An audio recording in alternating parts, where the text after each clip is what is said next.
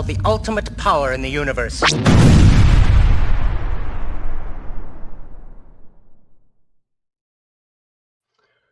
What is up, everybody? There's so many buttons to push here. Hold on a second. This Where's your is, face? Uh, where's my face?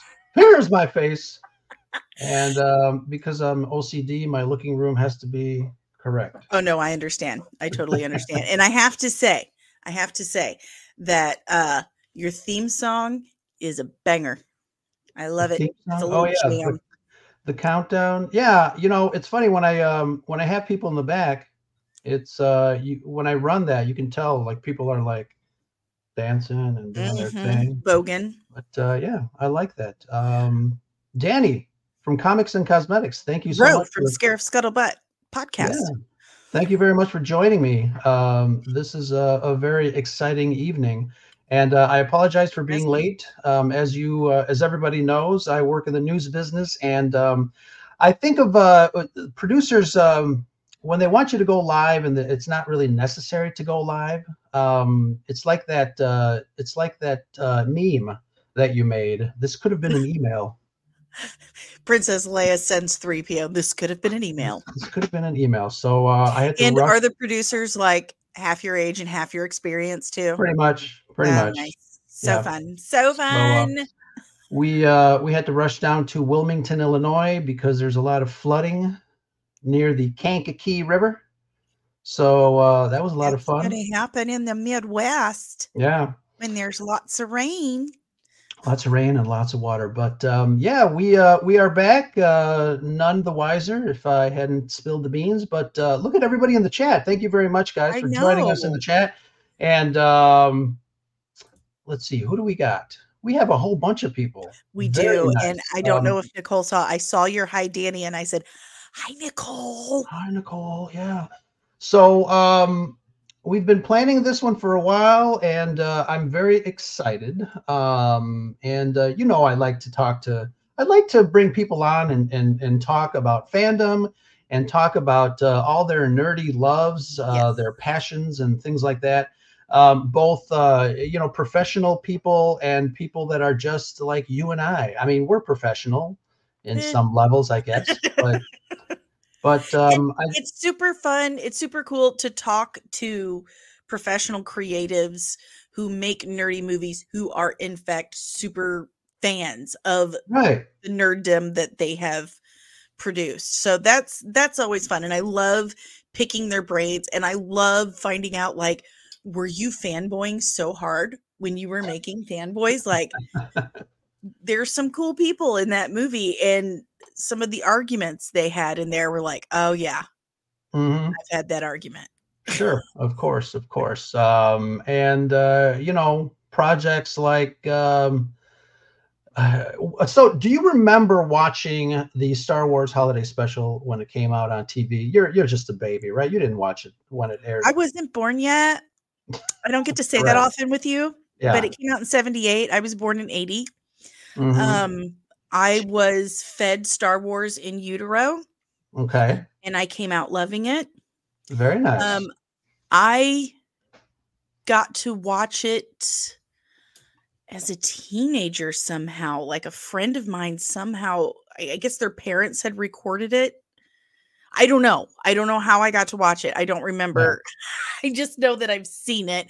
And then a few years ago, it was on one of my super secret squirrel services that mm-hmm. I get mm-hmm. to watch stuff, sure, and sure. I watch it every year for Christmas, yeah. and it's yeah. so painful, so painful to watch. Um, That's man, so and to find out that was it Stan Winston? He did the the Wookie. Was it? Yeah. It was Stan Winston. Funny. And I I was today years old when I found that out. Oh, nice. And I thought, oh, Stan Winston, why, why on earth did you do? Why did you do it? Very nice. To itchy. But um, yeah, we're going to talk about uh, a little bit of that and a little bit of the um, documentary that was uh, created uh, to kind of explain things. Uh, disturbance in the force. You know, it um, it it did its tour around um, uh, we got it here in Chicago. I, I forgot when, and I was going to go with a friend. They had like a 10 o'clock showing, but I had a very early, um, early, uh, you know, day at work, the, and and I just couldn't get out to to see it. I would have loved to have seen it in the theater. Um, I'm definitely going to Yeah. find it and, and look for it. I I haven't gotten to see. I tried watching it today, and I don't have the streaming services Yeah. on. But I'm we'll going get to we'll find. get to it. I'm we'll going to find a way. I really want to watch it. Um, the Yeah. Star Wars Holiday Special is one of my very strange obsessions. Um, Jefferson Starship's in it, man. like, I can't- And you know what's funny? I was reading I was reading um some tidbits, some facts about that. Jefferson Starship was in it because they have the name Starship in in Yeah. their name. Yep, because they're Starship. And uh one of their songs is Hyperspace or something like that. I forgot. Hyperspace. So um yeah, a lot of uh nice little connections. All right, so um, we're going to bring our guest in um, after I push a couple of buttons, but uh, there's a lot of chatter in the chat, and uh, that is wonderful. Thank you, everyone, for joining us on this special edition of Scarif Live here on the Red 5 Network. Uh, the rest of the team is, uh, you can find them at uh, bio.link slash red 5. Uh, Dani from Comics and Cosmetics is a wonderful, wonderful member of said network, as many uh, as as as there are there's so many of the p- folks in red 5 uh, in the chat as well. Um, so we'll we'll get to chat with them. Um, have some questions ready. I would love to be have this show be interactive. But um, yeah i'm very excited. All right so uh, let me go grab a drink. I'll push a couple buttons. We'll be back in 37 seconds or so. We'll be right back. 37 specifically. Count. yeah and 12 frames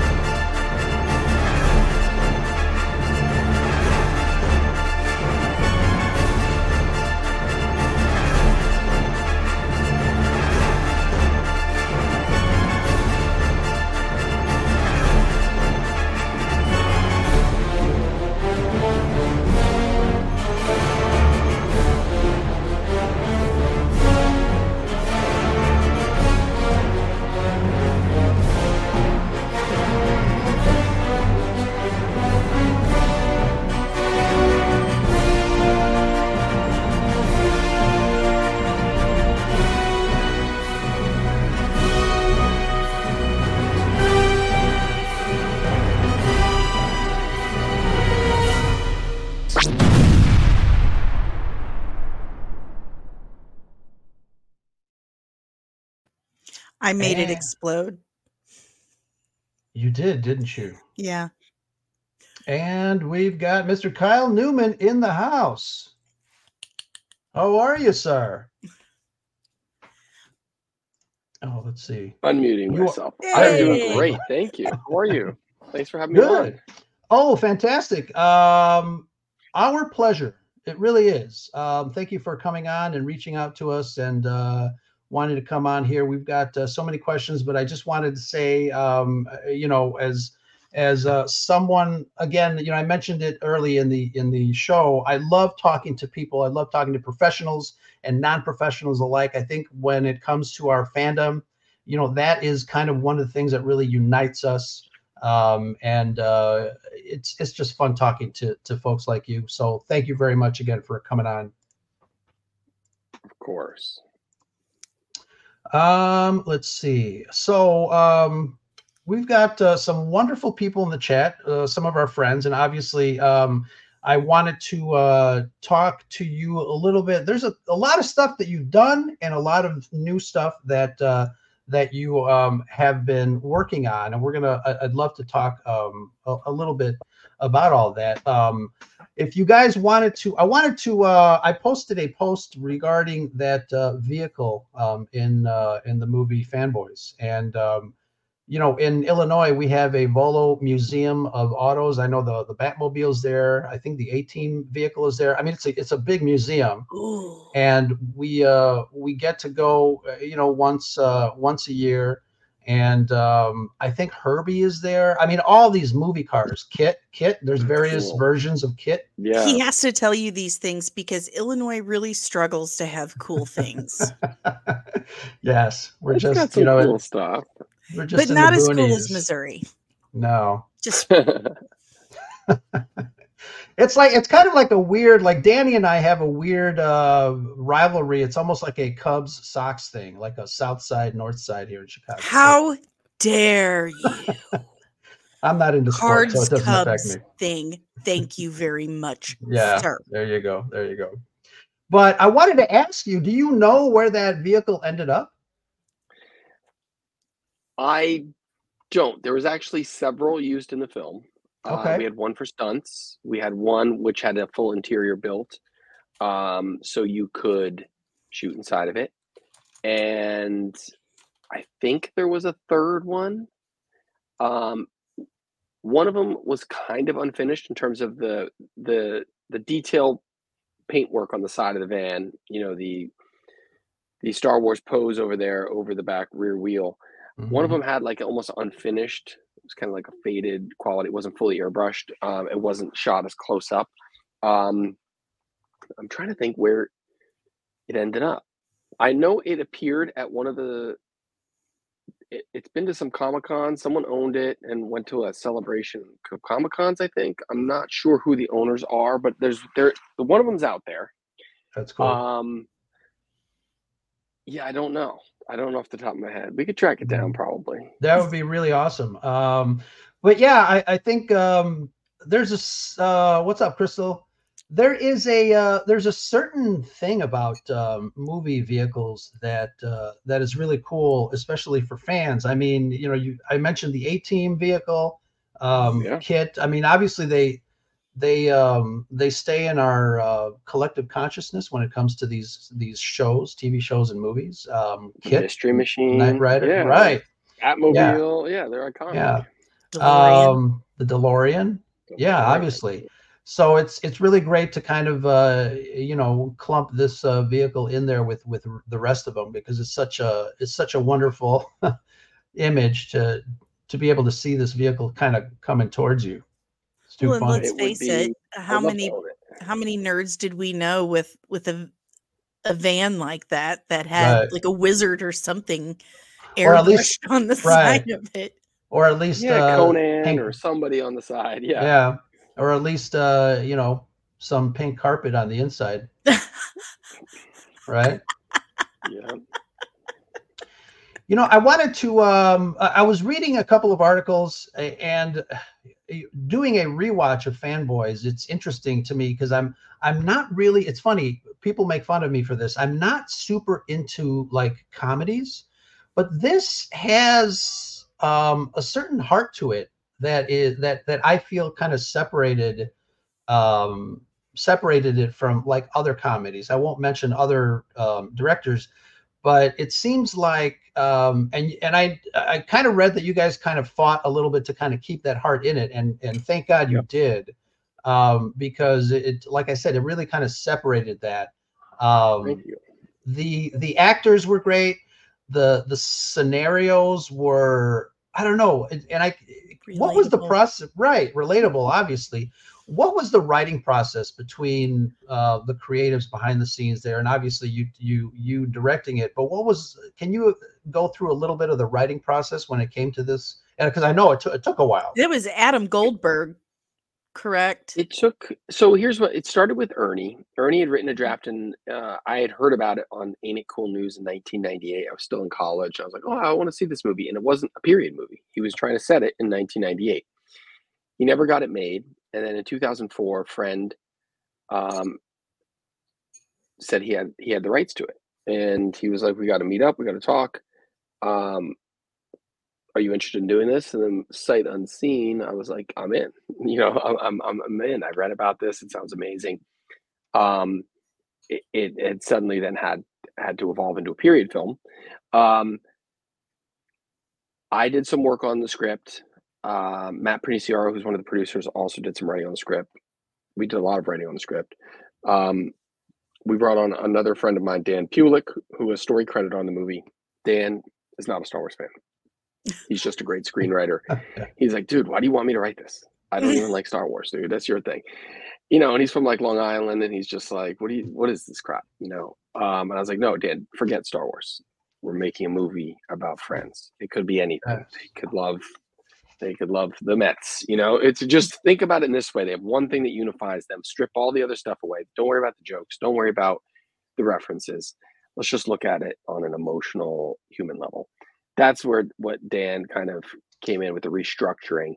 Um, and then Adam came in, and Adam is another friend from from NYU from school, and Adam is just a brilliant comedy writer, and Yeah, what a Adam friend to brought have. whole other level to the whole thing.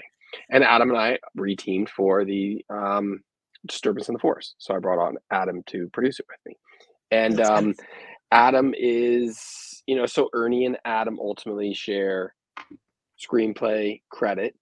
Um, I was directing it, so I wasn't trying to get credit, and we didn't have a ton of money to give people. So that was, you know, Adam's like, you're going to do this, and you're in, and and Matt was producing it. So we we just kind of removed ourselves from the the people seeking credit pool, and you know, Dan got his story credit, and that's kind of how it all shook out in terms of writing. But everybody had a superpower. Everybody brought something to the table to make it personal and relatable and my mission was to keep it on track to make sure it had heart uh, i'd like a film that was had recently come out um, called sideways and Oh. sideways alexander payne movie and it's like two friends are going on a road trip and you know the alcoholism and they're just going to wine country and the movie's super passionate and there's a lot of heart and it's very dramatic it's also funny. And my pitch to studios when we were doing it was like i i don't drink. Like i don't i don't give a crap about alcohol. But i love that movie and i love when miles is like you know f merlot you know he's going off like i don't need to know what merlot tastes like to understand the passion. So i wanted i'm like you don't need to understand all the references you just need to feel the passion behind what they're saying you don't have to know what this is versus this or this easter egg but if these guys believe it and these guys are all about it. It determines their life and it defines the direction they're going and their commitment to their dying friend. You don't have to be that level of fan. And as things have changed, you know, in in pop culture and in fandom, there's no everyone's you know everyone's allowed to wear their heart on their sleeve. People are fans of. People realize that there's no difference between being like a fantasy NFL player and someone that likes fantasy Lord of the Rings. You're just passionate about Sure. stuff. You're just obsessed. Um, those walls have been stripped down like nerdy versus not nerdy eh, over the past you know 15 20 years and that's been a slow process of people just saying you know i'm into it i'm into these these are the things i'm into and, and we let that define us on social media we let that define uh, we, we can wear shirts that are nerdy you're seeing all that stuff just change where it wouldn't have been like that 20 25 years ago and this i just wanted to play in that world where people that can relate to passionate people Sure. um, that's that was our audience. It wasn't just we have to appeal to Star Wars fans. Um, Yeah. Yeah, and it's funny. It uh, I think the best Star Wars movies have been written by non-Star Wars fans. You've got Empire Strikes Back, you've got Rogue One, um, you know, arguably, obviously, but um, it's it, it's interesting to me. I think good writing is good writing, uh, Sure. whatever genre, and I think uh, you know you guys did a fantastic job, like uh, Dani was saying, just to kind of make the story relatable um and and uh, one thing that i like about it too is you know relatable but not cliche Yes. um i think the characters were um there were certain aspects of all the characters that kind of appealed to us as nerds and i'd like to say that uh, kyle you are correctly you are correct when you said i i, I think the nerds won we won we're Yeah. everywhere right you know uh, I, you know, we, I think we did. I think if you look at the people running shows, you look at like Craig Mazin running The Last of Us and and uh, Benioff and Weiss, the Game of Thrones showrunners, like getting through that. They, I played D and D with a lot of these guys. They they Mhm. grew up playing D and D, and look, they they basically like show running is like dungeon mastering. Yes. And you, Yeah. Jon Favreau used to love D and D. The Mandalorian, he had said privately, is his Dungeons and Dragons campaign. You know, in a way, um, that's like these guys got to. We grew up loving Star Wars and loving these things, and now we just go get to work in these in these worlds where the the the sci-fi and the fantasy aren't niche they're mainstream. It's not like oh that's a that's a subgenre. If you look at superhero movies and all these things dominate the box office you know that's that is what drives the dollar. It's not like a sub thing that's beneath the studio now or beneath Right. a filmmaker or an artist. That is the preeminent stuff that hollywood is putting out for for better or for worse. And then you're seeing all these new things which are dissections of them and deeper explorations deconstructions and they're they're playing in a genre deeper than we ever could. It's not like this superficial, you know, tried and true. Oh, this is a superhero story. That's all it is. There's so many dimensions to what you're seeing in these types of movies and and genres. So it's yeah, it, nerds won. I mean, that's who's running. I think that's who's running gaming. That's who's running entertainment. Um, and I don't see many there's so many parallels between also these these other things that are going on in the world. So Yeah. um, yeah. I mean, look at the people, look at the billionaires of the world. You know, they're all probably we're the nerds. You know, I know Jeff Jeff Bezos is like a Lord of the Rings fanatic. You know, he like all this stuff. Um, goes to space because he dreamed about it. You know, he loves Star Trek. like he's takes his it- money and he's pursuing his dreams and doing that was things. one thing I have to disagree with Ro on because the Trek nerds and fanboys was most definitely a cliche. Okay. you know why? There's a reason. There's a reason. Um, so Trek was in the movie. Uh, I, and I love Star Trek. Trek was in the movie in a in a very normal way. It was Trek Trek Star Wars. Oh, you, nine you love Star Trek in a normal way? No, they, it was it was presented in a normal. We weren't Okay. trying to make our fake version of it. You know, Yeah. um, it was in the movie, and Viacom, like basically nine days out, we just they revoked permission or whatever it wasn't fully finalized. They just kind of screwed us. So suddenly we had no. We were going to be using Trek fans and their costumes and everything, just like we're using a lot of Star Wars fans collections to bring the collections to life and the archives to life.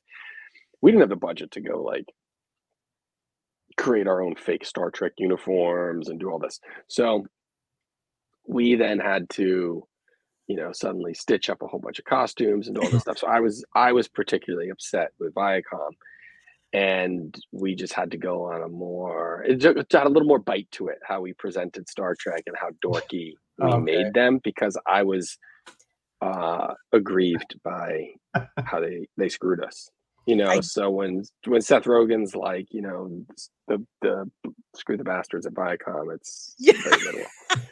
I when he tongue in cheek says there, when he says Trekker, Trekkie is derogatory. yeah you know, I I absolutely busted out laughing because one, I have said that Mhm. multiple times, Right. and two, um, I published a nerdy book back in 2006 and i say something similar to that in my book the characters like trekker trekkie believe that he's on the ship i'm a trekker yeah It's funny. yep, um, it's it, it, it's funny because in 1999, um, I traveled from Chicago to Los Angeles to see The Phantom Menace, and I was at the Grauman's Chinese Theater overnight for a couple of nights. It was it was obviously the the fans lined up. Um, it was one of the best experiences of my life. But um, one of those nights at three in the morning, there was a blue van that showed up with Star Trek fans. Everyone was dressed in their original series outfits this guy came out with uh, with the plastic ears, dressed as Spock, and was yelling at us and flipping us off and saying Yoda was a puppet. But we loved it. It was it was an amazing time between between the fandom. So when I see that kind of like you know little uh, tongue in cheek you know rivalry between fans of both franchises, it, it just cracks me up because it you know you were talking about passion and it is passion in both camps. I love it. you know i uh william shatner's in this film so i got the direct i know and hang that with was william so shatner funny was And he was william so cool. shatner involved yeah he was so cool and we're just talking one you know one day on set, and he's just like, you know, it's such a great script. He's like, but what's all this about a rivalry? I'm like, Yeah. is he joking? And he's like, why are you making it a rivalry between Star Trek and Star Wars? I was like, Was he being I'm not making it a rivalry. There is a rivalry, and he's like, no, there's not. You know, he What? he thought it was all copacetic, and um, I was like, no, this is pretty. Gets pretty nasty between people. There's like a there's like a you know it's fighting fiefdoms, you know, and he and I I did also joke about the the the hierarchy of of nerddom. I was like, it's Star Wars, okay, and then you've got Star Trek, and then you've got like then it gets lower. It's like Transformers, Voltron, and all Very that. bottom and you get down into the lower hate to tell echelons, like the Babylon Fives are down there, Oh. and then and I had a friend in high school who loved um, Farscape, and I I couldn't get into. it. I didn't apply myself to it, but I was like, and Farscape's you know down down below that. Oh, man. But he actually, I put him in the movie as one of my best friends growing up. This guy Doug, Doug Soltes, and he's one of the Trekkies that looks kind of like Data, and he was like all through you know middle school and growing up, he was like he's like super nerdy, super smart science guy, and he was like a living Data. He was like we'd always call him Data, and so I put him in there as like this fake Trek world's Data. Um, yeah, it was it was funny hearing William Shatner think there was no rivalry Rivalry. between the two That's fandoms. fantastic. That has Yeah. uh, that's made my day. I don't know why. Maybe it's because it, it just paints the Shat in this beautiful, naive right. light, and it just makes me love him all the more. Yeah. Kyle, I wanted to ask you, um, as a filmmaker, um, you know, obviously technology has changed a lot from even 10 years ago, even five years ago, sometimes. I think the technology is changing. Um, what are some of the things that you have seen change that just blow your mind when it comes to you know m- making movies as a as a director producer on your end on on that uh, end of the spectrum and also as a fan who likes to go out and enjoy movies. I mean, there's so many things. Now, if I'm doing something on set, um, knowing what I can do in post empowers you to not be as precious or to move on, especially if it's a very tricky day and you're just trying to get as much as you can shot. Um, knowing that I can probably fix something. Um, you can't fix performance later. You know, you always have to get that right. But mm-hmm. you could paint something out. You could. I shoot a little wider now than I would before because I know and everything I have the latitude to push in and reframe and do things like that. So I, I don't like lock myself into stuff unless like I know I'm doing that. But like if it's just regular coverage or something, I might shoot a little wider, knowing I can I can tighten up and I can be looser. There's just little things like that that technology affords us to do if you're if you're aware of like what it can do. Um, for the most part, though, it still comes down to two things: it's, it's people, personalities, human beings, human interaction, and story.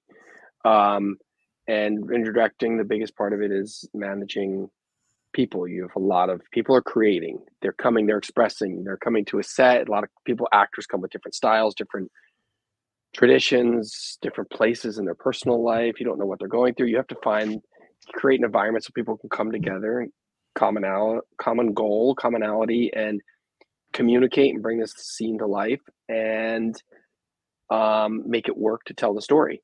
And so a lot of that is ego management, man management, bringing out the best in people, creating the right environment. Technology doesn't change that. Um, Story is also something that you know the principles of it are thousands of years old. Technology doesn't infringe upon that. I think people do get distracted with technology.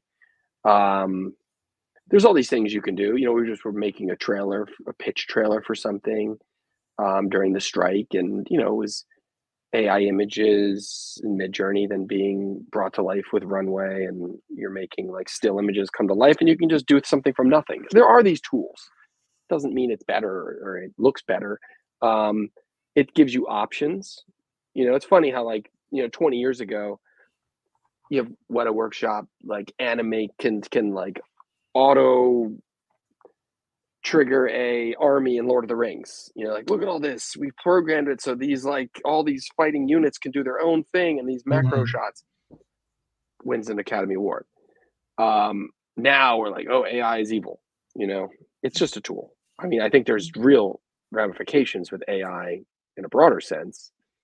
Um, but in terms of it as a tool for director filmmaker, it there's going to be there's going to be battling AIs. It's not like one AI is going to rule them all. Um, so I do think that there's a lot of fear. We should just be careful. We don't have to be totally fearful. Just be cognizant of you know not to default to it too much. Um, there has there's a democratization of things in storytelling. You know, it used to be harder to make content. The costs of say an animated movie are going to go down from 100 million to 10 million in the next few years. You know, you're going to see a lot more content be made. You're going to see different people, um, different ways of expressing stuff. It's going to be amalgamations of live action and and technology. Um, I mean, is Avatar like a live action film? It's almost mostly animated. You know, like what are the, what are the distinctions here?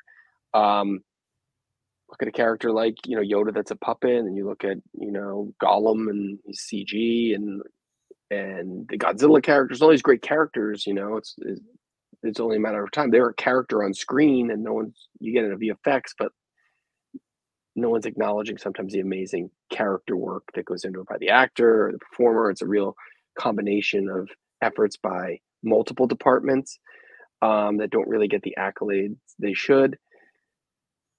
It, we're at a point where we can almost tell any story you can dream of. You know, that's a good thing. I don't think Right. we have to be terrified of that. Um, as long as we don't, as long as we're not removing the humans from the process. You know, I think empathy is something uh, AI can't do. You know, I wouldn't put, um, I wouldn't ask AI how to deal with like uh, a loved one who was on life support. Probably does not going to give me an empathetic response. But maybe if I was asking AI to reorganize civil planning and say what's an efficient, you know, organizational bus system or something, then it's more more useful. So there's ways to um, apply it if you if you understand what the the risks and the benefits are. Um, so yes, with trepidation, but I think with technology there are there's so many new tools, and I bet within three or four years it's going to be um, stuff we couldn't even anticipate. Floodgates are going to open. Sure, sure. I'm always interested in uh, technology, especially as it pertains to filmmaking, because obviously, you know, it's, it's, you know, I grew up watching all those behind the scenes of ILM and George Lucas doing Star Wars and creating, you know, ILM to to do everything that that the the Star Wars movies have done. Um, it inspired me to learn. It inspired me to to be a photographer, a camera person myself and it's uh you know having seen that process where george lucas said you know what i don't want to shoot on film anymore can i let's work with the camera companies and develop digital film and then Yeah. he he got flack for that but now it's it's you know he proved that it was a useful tool to be able to tell stories in a more efficient way and i think as technology continues to grow i think there will always be the people that might you know fear that technology or not maybe understand it. Um, but I think, um, like, uh, what was that saying that uh, Scotty from Star Trek says the right tool for the right job? but I think, uh, I, I- you know, I think that that kind of applies. When you're writing a story or when you're thinking about writing a new movie, do you think about the technology that you'll you you will have to employ to to make that happen? And I'll give you an example. Obviously, there's there's a question in the chat that I'm going to ask you in a minute but you know star wars uh, mandalorian u- utilizes that stagecraft technology which was wonderful at the onset because it allows the creatives to do more in um, in that allotted time um, but there are also movies like the creator that said you know what? Let's actually go out and shoot in a real location and then bring it back and add all the you know all the special effects and the greeblies after the fact. So there's there's that combination of uh, you know should i do it like this or should i do it like that? What aspect of those two arenas does um, creating a story um, play when you're when you're actually uh, planning on on making something new It depends. If you if it's Star Wars and you can do anything and your budget is you're probably more liberated in a budgetary sense, then I would say it's it's just what how you envision it going. I think for them, for Dave and the team, I think they like the idea of being on a stage, being intimate, not having to travel all over the world. There's you can you can play, you get a volume of no pun intended, you know, material coming in. Um, you can look at it in advance. You're giving actors something to interact with that's more like a style choice. I, I, I wouldn't say it's really limited the show. There's some pretty big stuff in the show, and not all of it's shot indoors on the volume. And you look at a show like Andor, and it's there's no volume. It's entirely, you know, sets they built, and but all of it is to create, to fabricate a new world and a new reality. So for me, I would just say it's most of the stuff I'm going to get given, uh, I'm going to factor budget. I'm going to say what's what's really effective. With Mandalorian, they they they they experimented with the volume and it was expensive, but in in the long run, they're going to be able to bring the cost of subsequent shows down because it's experimental, and that's in the spirit of George. If you look at what George Lucas did, is he always push pushed the boundaries on on effects. He always put the money back on screen, even when he was making Phantom Menace there's more model work in that movie than any other movie in history times two. And people, and then he's doing reshoots. People, yeah, people tend for people tend to forget that. I mean, they they cling to the CGI and the green screen of it, but there are That's a lot of models. Yeah. All they do is regurgitate the marketing they were sold. Right. Um, they were selling us on Jar Jar and Sebulba and amazing visual effects and digital. Um, but the reality is there was more model work on that film than anything else ever ever will be, and it's beautiful. Um, but they sold us on digital. That was all when people wanted to talk about. And then George is doing that movie, and he he's doing reshoots, and he shoots it with the camera to experiment for what he's going to shoot episode two on. Mm-hmm. And he's always pushing the boundaries. Um, the volume and what they're doing on Mandalorian was a cool way of saying this is the old style of stuff. It's a rear projection, but it's a new way of doing it. You look at the Force Awakens, and they kept selling us, "Oh, it's practical. It's all practical." And they paraded like you know a guy on stage, and he was like one of the the vendors walking through Jakku marketplace. The whole third act's entirely like CGI cuts cutscene. You know, it wasn't model work. It was all. Mm. It, it's just what they sold us, and everyone to believe. Oh, JJ went back to practical effects. I'm not trying to diss the movie. I like The Force Awakens. I'm just no, saying you're in good company. Don't worry about it. Contrast is there was there was nowhere near the amount of model work and practical stuff in the Force Awakens compared to the Phantom Menace. But but the con but, but we want to believe that the Force Awakens was all digital. And then you have a couple of Shakespearean trained actors who are trained essentially in black box theater. They're supposed to like suspend all that and go on a stage mm-hmm. with two guys and make you believe it's Macbeth complaining that they don't have a real set. It's like, shut up, guy. You're you're the guy who goes on stage and sits there and does a 400 year old play right. with no with like one prop. Like right. so the stick. let George go finish the wall. He's going to give you nine feet of it, and he's going to go complete the rest, and just show up and do your job and perform. You know, like it's funny these arguments, and then people like regurgitate them, repeat them, and it becomes part of the press. And then everyone says, "Oh, George, you just did these green screens and gave actors nothing to work with." You know, it's like no matter what people can do, they just want to criticize George, and George is a genius who changed movies, technology, and entertainment forever. And he put all the money back on screen, and he gave the world tremendous gifts. And it's it's crazy how we've is the fandom scared him out of his own. And they all just want to instantly forget about Howard the Duck happening. Like you, you got gold there. Why don't you use all the ammo there? Yeah. yeah. He didn't even want his name attached to it. Poor guy. Poor guy. Yeah. So Skywalker's Academy has a question for you, Kyle. Have you worked with uh, technology like stagecraft yet? Um, I did some test test shooting with it. Yeah, I, I played with it.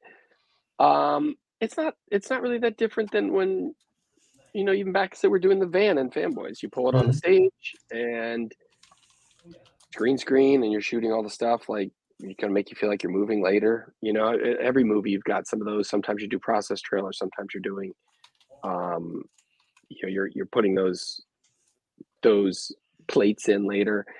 Stagecraft, it's just there right then.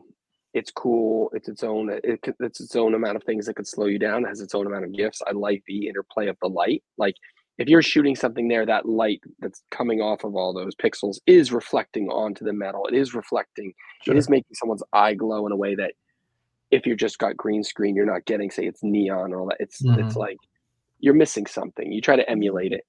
Um, it In a way- beautiful beautiful attributes and it has detriments. You know, Yeah.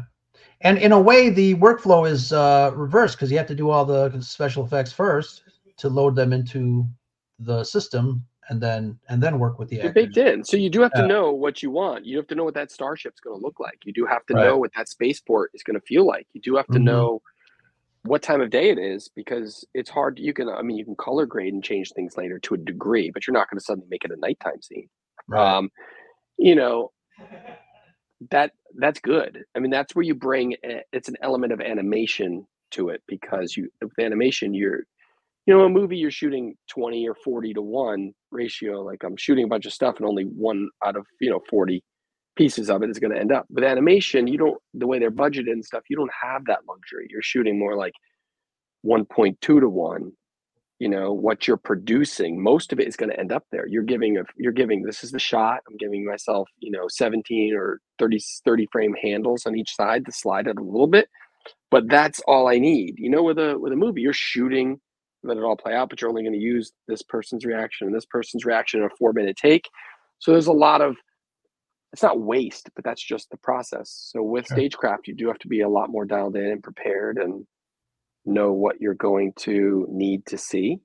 Yeah. and i think that's um i welcome that. I come from the background of storyboarding and doing my own planning. That's my background is you know fine arts. And so i like all that i love animation um i'm not one of those people that like gets the set and then tries to figure it out there you know Sure. Yeah. like it should all be pre-planned um and then Time you can evolve if Sure. if you know the way the the pipes are supposed to flow and you have to change something or you couldn't get that then how does the how's the flow change you know you have to re-pipe the story Mhm. um so you got to know all that you have to know what the infrastructure is of the narrative emotionally logically thematically. So if something doesn't you can't get it on set what can you do quickly to fix that or repair that? Or i don't have time to get all these shots. I got to do it all in one. How can i combine three thoughts into one thought still convey what i wanted to do emotionally or or you know narratively? That only comes from preparedness. Um sure. stagecraft's cool. I mean I- i would love to do some, something with with stagecraft. Um for the most part I'm, I'm blown away by what they do with mandalorian and what lets me down sometimes in in modern star wars disney is is writing you know it's all, it's all stuff that has nothing to do with technology it's more Right. like open up your laptop mm-hmm. take the weekend and please do a second draft don't Sure. shoot you for what is this Absolutely. can someone yeah. just edit this stuff? Like, can someone just like give you a little, you know, there's a lot of that where I'm just like, it's almost there. I love the idea, Mhm. but you you watch Andor and that is like well written. You know, I know what makes every character tick Yes. the minute they're on screen. Within a minute, I top know top what's going on. tier. Mm-hmm. I loved Ahsoka, but I also had no idea what each character wanted when I met them. Yeah, I'm familiar with the characters. I want to know what makes each one tick. And if it's and if it's Sabine, if Ahsoka's fear is that Sabine could be dangerous with the Force, and that's why she stopped training her, put that, plant that flag Yeah. in the first episode, and then explore that for the next eight episodes. You know, that's that's dramatic storytelling. You, you there's like, is she going to? Isn't she? She has a setback. She's this, but I had no idea what her You have- shortcoming was or perceived shortcoming was for her to be challenged as a character, and it ends up great, but it did not. I wanted to know what makes get into the soul of each character. You have one minute to do that. Hook me on each character. Where are they at emotionally? Where are they at mentally? What have they been doing for 10 years? Put them up against each other. What's the conflict? really good point with that because a lot of people who didn't watch Rebels and Clone Wars or whatever, they thought that was the problem. That they needed to watch those shows to get what was going on with these characters. Now I'm like, I no, we people don't even know why all. she didn't want to train Yeah, like- Sabine anymore. Most people I know, like my, my younger brother, he's a big Star Wars fan, but he's not like me, but he checks in with, he watches all the series and stuff, and he remembered the Heir to the Empire books back in the day, but he, he and he even watched Rebels, and he's like, I, I you know, I'm a little lost here. I liked it, but I'm a little, could have been better, you know? There's things like that. Um, it's hard, but it's hard to make Star Wars. It's one of the most um, judged Yes. pieces of entertainment. Um, I rarely talk about other people's work. You know, as a filmmaker, it's really hard making movies. is really it's Sure. threading a needle and then threading another needle and then threading another needle, and then people give you notes that don't get it, and someone else. You know, it's stuff from all over the place. Sometimes it's Mhm. nothing other than ego. It's drenched in nothing other than ego. There's no logic behind it. There's no merit to it. Just like podcasting. You you're muted. Oh, you're muted. I think you're muted yourself, Kyle. I do go. And talk about Star Wars because as I, so I always keep it real, as I've always as I always have when I would talk about Clone Wars, talk about Rebels, talk about anything. I'm going to talk about the craft of it, what works, what doesn't, uh, and why, whether it's on a personal level or what makes me feel a certain way or not, and on a and if it's relevant on a on a technical level. And I think you know one of the shortcomings with a lot of the scripted Star Wars is um the writing isn't there totally Mhm. you know concepts Yeah. are great into it it just feels like it's all one draft away from really coming together and andor did come together a little long-winded but it all came together and that's what people respond to the writing more Yeah. than anything say andor is a perfect sh- perfect thing and rogue one was another It's probably the best of the disney era movies and it had um writing that all coalesced around a simple, discernible like idea. Like you know, when, you- when Luke goes into the cave in, or he's on Dagobah and he's training, and try or you know do it or not. There is no try or what's in the cave. You know, only what you bring with you, and those type of lessons. He goes into the cave. That's a two minute sequence, and he has this experience. Not that it's the world between worlds. Like I, Hayden Christensen's amazing. I love the guy. Um, I love Dave. I love the whole. I, lo- I love Ahsoka, but they're in this world between worlds, and it's beautiful and it's an amazing sequence and it's calling me pulling me back in because of things i saw in clone wars and all this stuff it's, it's awesome i wanted a simple discernible lesson and when i get to the end of mm-hmm. it i'm like she just goes i want to live you know it's like oh, did you Yeah, not you- want to live before I, All of us do. i'm just trying Yeah. to figure this all out Sure. like and then i want to see whatever you learn from that lesson just like luke did in a simple way that's not just star wars that is a life lesson i will Sure. take with me since i was a little kid and i saw empire do it or not there is no try it's just stuff that you could it's not fortune cookie it's like there's life lessons Mhm. what was that thing i want to feel that if from the world between worlds and watch her take that back into our world the physical world and manifest that and have it be challenged by her showdown with Baylan or somebody. And it's all there. It's almost there. The stage is set. The elements are there. Everyone's there. It looks beautiful, but 40 minutes, that's, I didn't know what the, I, I, I just got to the end of it and I was like, what, what did I learn there? You know, Yeah.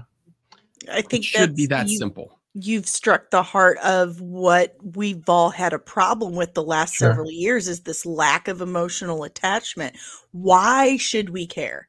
Mhm. Why should we care what this person does? Make us care. Marvel was really great at that in their phase one. They introduce things one at a time, give you an emotional attachment, something that you something everyone can relate to on some level to this character and build that up. Star Wars was really great at that when you know George was in charge. And lately it feels like they've I, I don't know, kind of been phoning the scripts in, like, you know what, that's good enough. That's fine. Like the no, no, no, journey, don't, don't keep working on it. like you know what makes Luke tick when you meet him in A New Hope. That's why it became a phenomenon. That's why it was resonated with teenagers and everyone could relate to it. It's like I'm from a, a place I feel misunderstood. There is a larger world. I want to be a part of it. He's his own worst enemy. He holds himself back with his lack of self belief. You get all that in like a few minutes. You know, I know what Sure. makes Luke Skywalker tick and what are his obstacles going to be on on an internal and external level. Um, you know, there's an ep- there's an episode I think it was episode seven of Ahsoka and and um, Ezra and so and Sabine are you know driving in a on the ship and he's like, so what happened? Da, da, da. And she just says, it's complicated. You know, you're like, hold on, you cannot. It's complicated. Me seven Yeah. epics into a show. You, I I think is know. the on 10 moment. years. That was Yeah, horrible. I want to. I want. You can't do that. You know, um, if this was a CW thing and you're playing it out over five seasons and you're just toying with people like catnip, may, maybe, but we're not doing that. These got to be special. It's Star Wars. Yeah. and I want Star Wars to be the it should be the gold standard for um for this type of entertainment. Get this you man a Star and it should Wars. Push every single boundary when it comes to these things. It's like Yeah. Star Wars is its own genre. It's an amalgamation of all these things. Very true. And now I think there's a little bit of regurgitation of Star Wars. It's like, well, Star Wars is this, so give them just this little bit and you're fine. It has lightsaber, it has some music, and da da da. Mm, And we'll throw in a couple Easter eggs lines, and that's all you need. You know, it feels like that sometimes. yeah, absolutely. Whereas George made it, it was like this interesting alchemic fusion of samurai films, things like Dune, Lawrence of Arabia, um, serial stuff, pulp, also screwball comedies like It Happened One Night. Um, it could be corny. You know, Star Yeah. Wars can be corny. And it, it was also tragic. It was also, it had everything. And it was for everyone. Um, which was bold and beautiful. And I'd like to see more amalgamations of genres um, rather than just this is Star Wars, it's done. It's done Mhm. evolving. It's no more, there's no more visual evolution. There's no more narrative evolution. It's like it's all feels ratified and stuck. And Sure. that's it. Like, whereas I felt George kept expanding and changing what it could be, even through Clone Wars. Um, Dave did a lot of that great work, you know, and that's what I want that spirit to be um, instilled and resuscitated back into what what it is going forward. Um, Star Wars said things politically too, but it uh, also wasn't obvious right. um, as well. Star Wars could do a great many things. Um, and I don't know. Sometimes it's like if it's like they have a great power, but are they wielding it correctly? You know, the what's the thing that comes with great power?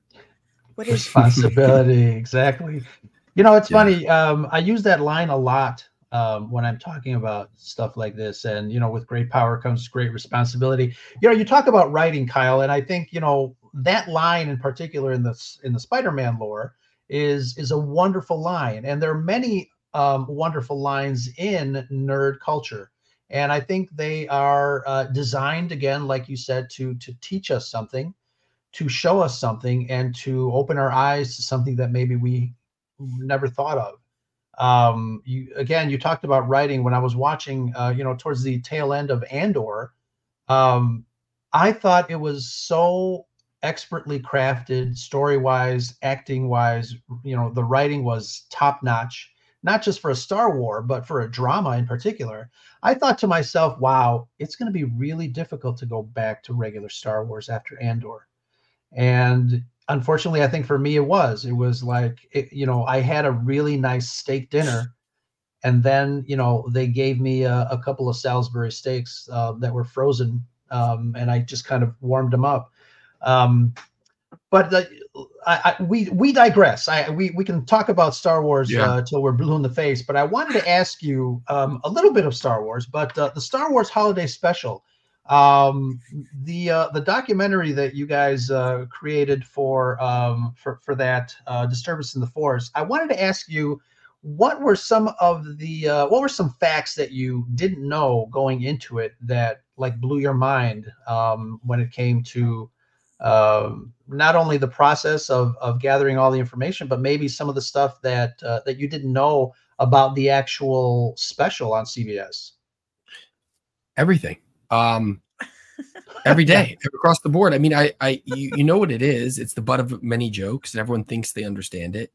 And there's so many myths about it um so many things that are misconstrued about it uh, in terms of why it was made how it was made who made it who was george involved or not um who's complicit in all this. And as we were exploring this we just kept learning you know it's just it was just good people that were happy to be working on Star Wars, and it just got warped and mutated in a way that was unfortunate because George couldn't didn't have the bandwidth to stay focused on it. You know, here he's moving his company up north, and he's working on Empire Strikes Back, and he is trying to to turn his success into a platform to expand the rest of his career. There's a lot happening in his life at that time, and the special felt like a tool to um, since he's risking also money on Empire Strikes Back to ensure that this brand, this this story stayed in the zeitgeist. And with that expansion of him saying, Yes, yes, sure, go on this show, do this, let's do variety shows. With his um desire to keep the brand relevant came some pitfalls. And I think that's it. I didn't know all that. I didn't know that, you know, the director was replaced. I mean, I knew something about it. I didn't know the story of it. I didn't know what their direct production issues were. I didn't know that it was going to be 30 minutes and then 60 minutes and then 90 minutes, you know. Um you discover so many things. There was a quote, you know, about, you know, if I had a hammer and time, you know, to go around and smash all the copies. And Paul Scheer talks about how it was on all the things. And then, you know, one of the last people we interviewed, I sat down with Steve Sansweet um, in May of 2023 um, up at Rancho. And he's like, I, I'm, I did originate that quote. I asked George, we were, I think they were in Australia and George, that's where the quote came from. It came from me. So it was like, these mm. things are like, mm. is that a real quote? Yes, yeah. it's a real quote. Like, so we were able to put the cherry on top of things that were stories that sounded good or you know that we're like is that real or not oh that's real okay and we were just completely you know just letting people tell their truth you know people felt so far removed from it nobody was nobody was in trouble nobody was being criticized we're not here to make fun of the special we're just here to hear people tell their truth and that's that's the platform that jeremy Coon and steve kozak the directors set up with this thing. It was a genuine exploration of 70s television as well. Context is everything when it comes to art. That sure. stuff that Rinzler talks about. He's my favorite interview, and I think this was his last interview um, in this stuff because he really gives you an insider's look at Lucasfilm at the time, based on his closeness with George and what he's what he's unearthed. Is like nobody got fired. Um, George was un- was unhappy with it, but he moved on. He made Empire. He made Return of the Jedi. He made Ewok movies. You know, but it did change him psychologically. I think my my big takeaway is that after George was burned on something like this, he's you can you just knowing him, he was upset um, by the perception of it too. People forgot about it, but he didn't forget about it. Mm-hmm. He was not going to let in that gap between 1983 or 84 or 85 with the Ewok movies and coming back with special editions in 1997 and then the movie in 1989. That gap he wanted to raise a family and he wasn't going to anybody go mess with Star Wars. You know, I'm not going to go let sell it to someone and let them go make movies. If I don't have the time and the bandwidth to be on set, I'm not going to do it. And I think that was resultant from his his um experience with the holiday specials, letting other people play with it without his stewardship. Um, stuff you just you when I get to the end of the process, that's what I felt out of this. You know, he wasn't responsible. His name was invariably dragged through the mud because of it. Um, probably the wrong personnel in place because he didn't handpick them. Um, so there's a lot of those those type of lessons. But yeah, every everything in it is basically new. When I when I show people the movie, we've done screenings. I'm like, how many people you know learn something? Everybody's hand, everyone's hand goes mm-hmm. up. Yeah. Doesn't matter how much you think you know about Star Wars. I think this becomes the hopefully the definitive analysis of it. I mean, even stuff in Paul Duncan's Star Wars archive book is incorrect, you know, as we were unearthing mm. from this, who was attributed Very to that cool. That document. You know, there were two writers like, I've never seen this in my life. I did not write this. You know, it, they, he gives them credit for it. And they're like, that is, we'll tell you what's ours. We wrote some crap. That's not us, you know? Mm. and it feels like George, you know, and finding out that it was in Ralph McQuarrie's drawer and Ralph had this and Ralph was one of his key two or three key collaborators after through, through a new hope and afterwards if he was going to go uh, bring something to life you know, he probably brought this to ralph these five this five page document and said let's do some sketches. Um, this came from george. Um, i think maybe his assistant or somebody typed it you know and dictated it but these were george ideas. They feel very george lucas. So that's not what the the special ultimately is but the beginnings of it came from him not these two other writers. You know, the the conceit to do um, Wookiee family holiday and life day and going to mm-hmm. experience mm-hmm. Wookiee culture and going into a culture and having characters not speak um, basic or English and leaving the audience adrift. His obsession with doing something kind of like a hobbit hole, like all that stuff comes from George, you know. Hmm. Not, yeah. not these other guys that are just comedy variety writers. They're not coming up with that. That's a George thing. He didn't. So you just figure it all out, you know Did he what? Was- He, he didn't name the Wookiee family, did he? Um, I'd have to look at it again. I don't Itchy. know if the names Itchy, lumpy. specifically. I think there were some other complicated names. Um, you know, all those names are also short for other names. You know, Malla is short for the longer name, and uh, Lumpy is short, an abbreviated, fun version of his real longer name. Um, they did do one of the Star Wars books went to a Wookiee planet and talked about Chewbacca's family, and he had a he had a son, but they didn't go with Lumpy. Was it? Yeah, there's another name, you know, but he had a kid. So they've they've taken parts of this and used it. Um, it's just fascinating, and it's one of those periods of time because George did not have an affinity for it that he, you know, not that he buried it, but that Lucasfilm didn't do a lot of material to encapsulate it and present it and revise it and update it and do the PR for it. So it was just kind of forgotten this period between, you know, 19 late 77 and, you know, Empire. Um, there's not a lot of historical stuff on it, you know, and so this gives us a little bit of a look into that. That's what I was very proud of, you Hmm. know. Yeah. So there won't there won't be a uh, Star Wars Holiday Special Special Edition anytime soon. It would be kind of cool. I mean, I think Patton Oswalt says, you know, let George Lucas go special editionize it and let him do his thing and put that out. Uh, That, yeah, maybe. I, I it's kind of unsavable on that level. I think you have to look at it as a just a piece of the time period. You know, he Mhm. didn't. George Lucas didn't invent the variety show. Sure. It's a terrible format.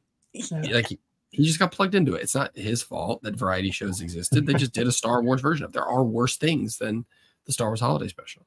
It's a horrible Not many. format that we were stuck with. You know, they didn't have cable. You didn't have all these other outlets to go market and do things. You had four channels. You got some crap variety. Right. Yeah.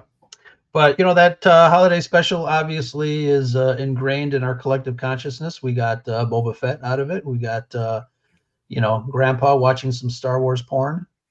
for whatever reason. So we got some good stuff out of it, I guess. You know, Harrison Ford uh, back on television. Uh, some heavily made up uh, Ha- Mark Hamill.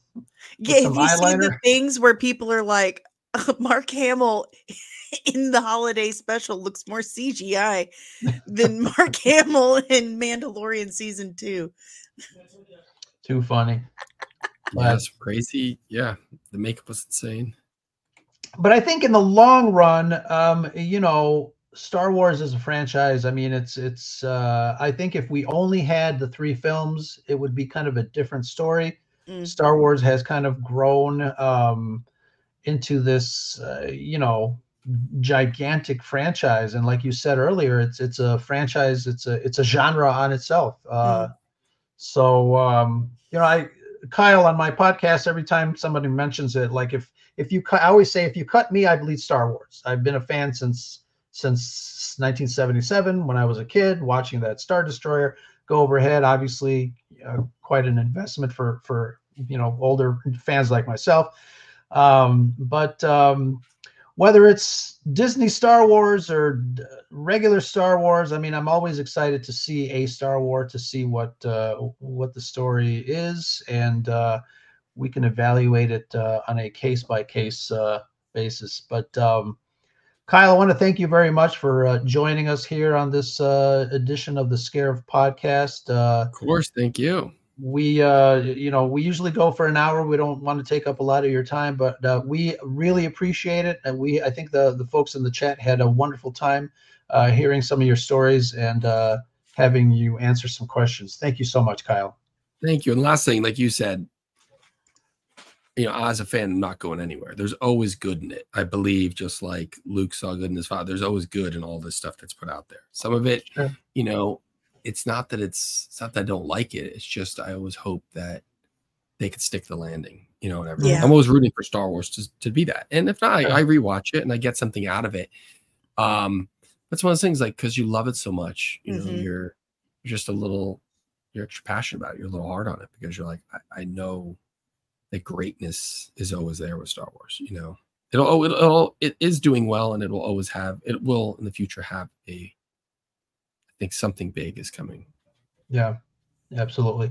I read that um, when you guys were shooting with Carrie Fisher, she was into Froot Loops, and I remember um, when I met her here in Chicago, I brought my son to meet her, and got her autograph and shook her hand, and she had a little glass um, full of Froot Loops, and she she handed my son uh, and offered him some Froot Loops. So I it, it's weird because I thought it was like in my imagination, but when I read that, I'm like, oh my god, yeah, she likes Froot Loops. It's so weird. It was yeah, working with her was she was just Surreal. one of a kind. Yeah, Yeah, one of a kind. yeah. I'll definitely miss her. But um, this uh, this has been a great talk, Kyle. Thank you so much. You are welcome down here anytime. If you got any new projects coming up, uh, please reach out to us. Uh, obviously, you've got my email, you've got uh, our, our Yeah, social appreciate medias. Um, but um, thank you so much. Uh, and then Dani, you too. Thank you so much for hanging out with me here on the Scarif Scuttlebutt Live. I think this is Do your with my hands. what, what can I do with my hands? Where can people find you, Dani, to say hello there? Uh, well, um, I'm literally everywhere on social media. Just type in comics and cosmetics and you'll see this. Uh, if you go to YouTube and type in comics and cosmetics, you'll find Like- me like there. Yeah, just like this, like middle aged people do. That's how we type, sometimes like this. Um, you'll find me there once a week giving you all the hot goss on nerdy news for that week. And once a month, I break down a storyline, character, what have you, give you all the information you need while doing some makeup at the same time. Sometimes it's special effects, sometimes it's just getting ready for the day, whatever. It's just something I'm doing while I'm talking. So you can find me there. Excellent, excellent. And I, I, I forgot. I had posted something that Kyle, you actually answered, and I forgot what it was. And then I'm like, "Who is this guy?" And then I looked uh, at your profile. I'm like, "Oh," but I forgot what it was. This was like months ago. I had asked Hmm. a question, and you, you had actually responded. Do you But I forgot expect what- him to remember, bro? Is are you asking him what it was? no, You should remember. I don't know what I, I don't know what it was. Everyone Maybe- remembers the day they respond to Ro on Twitter. exactly exactly but um it was a nice surprise uh, i reached out to you and uh you know obviously here we are so uh uh appreciate the connection and um thank you very much where uh so you're on obviously you're on twitter but uh is it okay for people to come up and uh say hi to you somebody had mentioned that you were Of course. they saw you somewhere at an event uh The they library? no Library. Where was it? It was uh Skywalker Academy said, ah, late Salt Lake City Library. Hmm. Skywalker's that was. Academy City. I appreciate Mhm. Seeing you at the Salt Lake City Library, Kyle. That was a great interview. Awesome. Hmm, Yeah, we. I'm online, so I'm Kyle underscore Newman on Twitter or X, and I'm a Kyle underscore Newman Instagram. I think I'm on Threads too, and Facebook. I have Kyle Newman fan page. Always talking about Star Wars. Always welcoming the message, and we're very proud of this movie. Very, very independent little movie. Um, so please check it out. I guarantee you're gonna have fun watch this. It's a rare Oh, that docs I think are this fun and funny. So we are very, very proud of that, and the response has been insane. So I'm really looking Um, forward to see it. I mean, yeah. you've got Weird Al and Donny Osmond and Seth. uh, Sign me up. and and Pete Sears from Starship, Jefferson Starship, they're all in it. You know, everybody's in it. Bobcat Goldthwait, and Seth Oh, Green, and. Kevin Smith, and Patton Seth Oswalt, and yeah, it's it's it's a fun one. Yeah, excellent, excellent. Um, yeah, so if, if you're ever in Chicago, hit me up. Uh, we have All right. a uh, we have a, a convention coming up in April called C2E2 here in Chicago, Yeah, and um, in Chicago. October, in October we have a little Red Five Network podcast um, get together that uh, will very cool. grab grab some pizzas and and um, you know hang out and talk nerdy stuff. That's called Scarif Con, and uh, this year it'll be our fifth annual. Um, that happens in When he says October. pizza, he means casserole. Excellent. and Chicago, Chicago pizza. Uh, you know what? I like I like thin crust. I love thin thin crust. is really great. St. Louis But, be um, for the win. The casserole, yeah, sometimes it's like one slice and you're done. But um, absolutely. I'm sorry, uh, I just don't want to have to eat my pizza with a fork. I That's okay, Dani. That's okay. We'll give you spaghetti.